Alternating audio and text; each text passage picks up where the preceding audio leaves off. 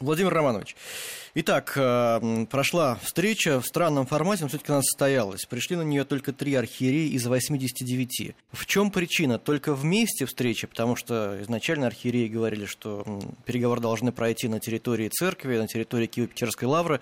Порошенко туда не приехал, и в итоге встреча состоялась в другом месте или в чем-то еще? Ну, что касается встречи, я, честно говоря, не знаю. По-моему, никаких официальных подтверждений не было, и мой коллега Владыка Климент из Украинской Православной Церкви сказал, что ему ничего, ни о какой встрече не известно, а так, ну, мало ли кто с кем может встречаться. Что касается той встречи, которая была анонсирована, то хочу обратить внимание на то, что решение со стороны церкви о том, что важно, чтобы встреча прошла в Киево-Печерской лавре, принимали все архиереи, единогласно причем.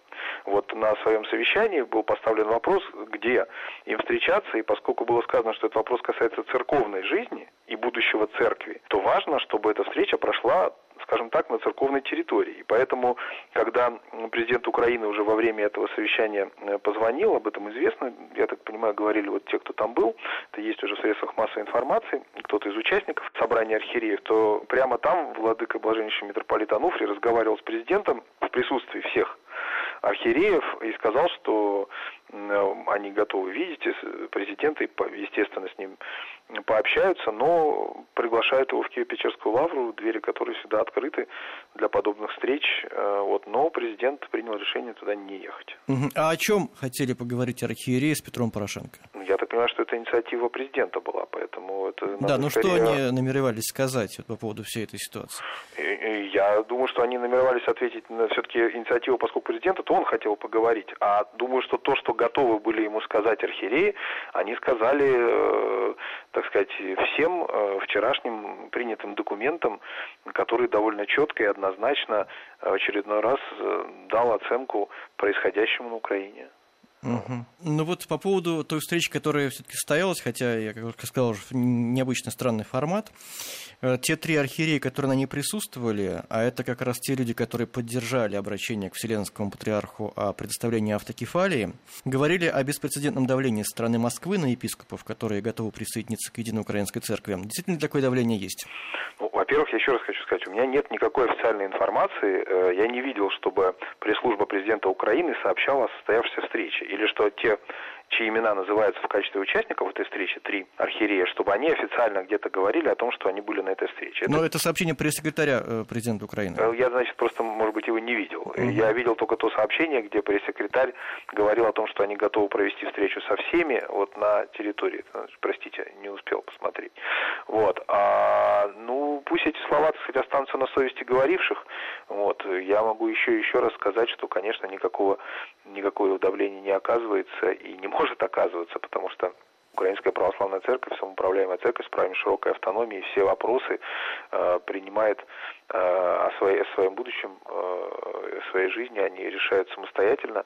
Вот. И в данном случае мы можем сказать, что вот это постановление, которое мы так же, как и все, прочли после того, как оно было опубликовано, вчерашнее постановление Собора епископов, оно соборно, так сказать, подтверждает, естественно, те решения, которые были приняты синодом всей нашей церкви, Русской Церкви, но не потому, что на них, на епископов оказывалось какое-то давление, а потому, что такова их воля, потому, что такова их позиция, потому, что их предстоятель, митрополит Онуфрий, он на синоде принимал участие в выработке решений синода, да, принимал участие в дискуссии. Это человек, еще раз скажу, в очередной раз, обладающий непререкаемым авторитетом Украинской Православной Церкви, вообще в мировом православии, блаженнейший митрополит Онуфрий, очень известный человек, молитвенник, достойнейший пастырь, вот, которого очень уважают и паству, и епископат Украинской Церкви. Вот. Но решения принимались соборно. Я еще раз хочу подчеркнуть, что даже решение о том, что встреча с президентом Порошенко должна пройти на территории лавры, это решение не предстоятеля Украинской Церкви, а всех архиереев, которые единогласно это решение выработали, поддержали. Угу. А много ли архиереев, которые высказывают мысли присоединиться к Единой Украинской Церкви?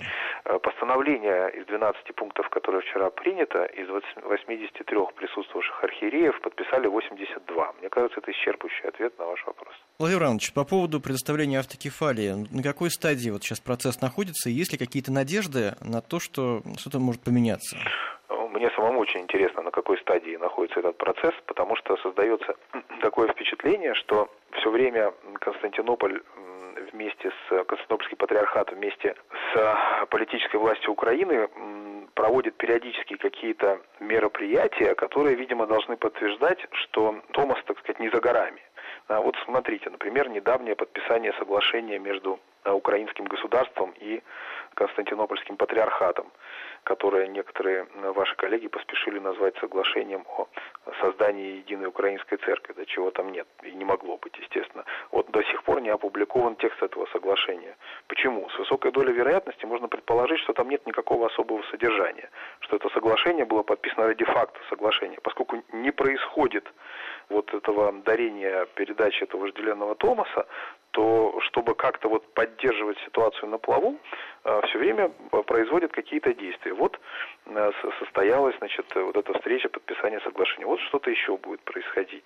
Вот, повторяю, мне самому интересно, на какой стадии находится, потому что пока вот череда обещаний – это единственное, что в этой связи происходит. Когда начался этот процесс, было много опасений, что, возможно, чуть ли не гражданская война. Насколько сейчас спокойная ситуация? Есть ли давление со стороны украинских властей на представителей Украинской Православной Церкви? Из того, что я знаю, ситуация с точки зрения безопасности храмов, она относительно спокойная сегодня. Но здесь, собственно, опасность в первую очередь, наверное, может исходить от националистических сил. Что касается давления, я обратил ваше внимание на публикацию, которую я прочитал на украинском ресурсе, где свидетель разговора президента Порошенко с предстоятелем Украинской церкви блаженнейшим митрополитом Онуфрием говорит, что президент говорил очень громко, эмоционально, и даже сидевшие рядом с блаженнейшим Онуфрием могли слышать какие-то отдельные слова. Вот. И в частности он приводит такой пример, что президент требовал от владыки Онуфрия пойти на попят на процессе автокефалии, а в ответ на слова владыки митрополита Онуфрия в трубке раздался голос: какие каноны, о чем вы говорите, что-то такое. Если это считать давлением, то, видимо, вот оно оказывается. Русская православная церковь сейчас занимает в основном выжидательную позицию, да, вот вы сказали, что практически ничего пока не происходит, было дано обещание и все на этом, пока поставлена точка. Или какие-то действия намерены предпринять в ближайшее время? А что значит выжидательную позицию? Русская православная церковь твердую позицию занимает. Мы надеемся очень, что в Константинопольском патриархате в какой-то момент наступит осознание и признание неканоничности своих действий, и что ради тех высоких целей, которые провозглашает Константинопольский патриархат, а именно мир на Украине, уврачевание раскола на Украине, Константинополь начнет действовать в той логике, которую много лет до апреля 2018 года и Константинополь в том числе придерживался, говоря о единственной канонической церкви на Украине и о единственном возможном каноническом разрешении этой проблемы. Вот, собственно, наша позиция в этом и заключается. Наша позиция в том, что мы последовательно придерживаемся евангельской истины и православных канонов. И никакой другой она быть не может. Может быть, Русская Православная Церковь намерена инициировать Всеправославный Собор. Были такие точки зрения, что это возможно? Безусловно, естественно, та позиция, которую я сказал, она не предполагает какого-то пассивного наблюдения за ситуацией. И вы знаете, мы всегда информировали об обращениях нашей церкви к предстоятелям поместных церквей с тем, чтобы в ситуации, которая не разрешается в двустороннем порядке, обратиться к возможности соборного решения этой проблемы. И, соответственно, мы ожидаем какой-то реакции от поместных церквей. Реакция сербской церкви недавно прозвучала, она известна широко, что сербская церковь не поддерживает ту линию, которую проводит Константинопольский патриархат. А когда этот собор может состояться?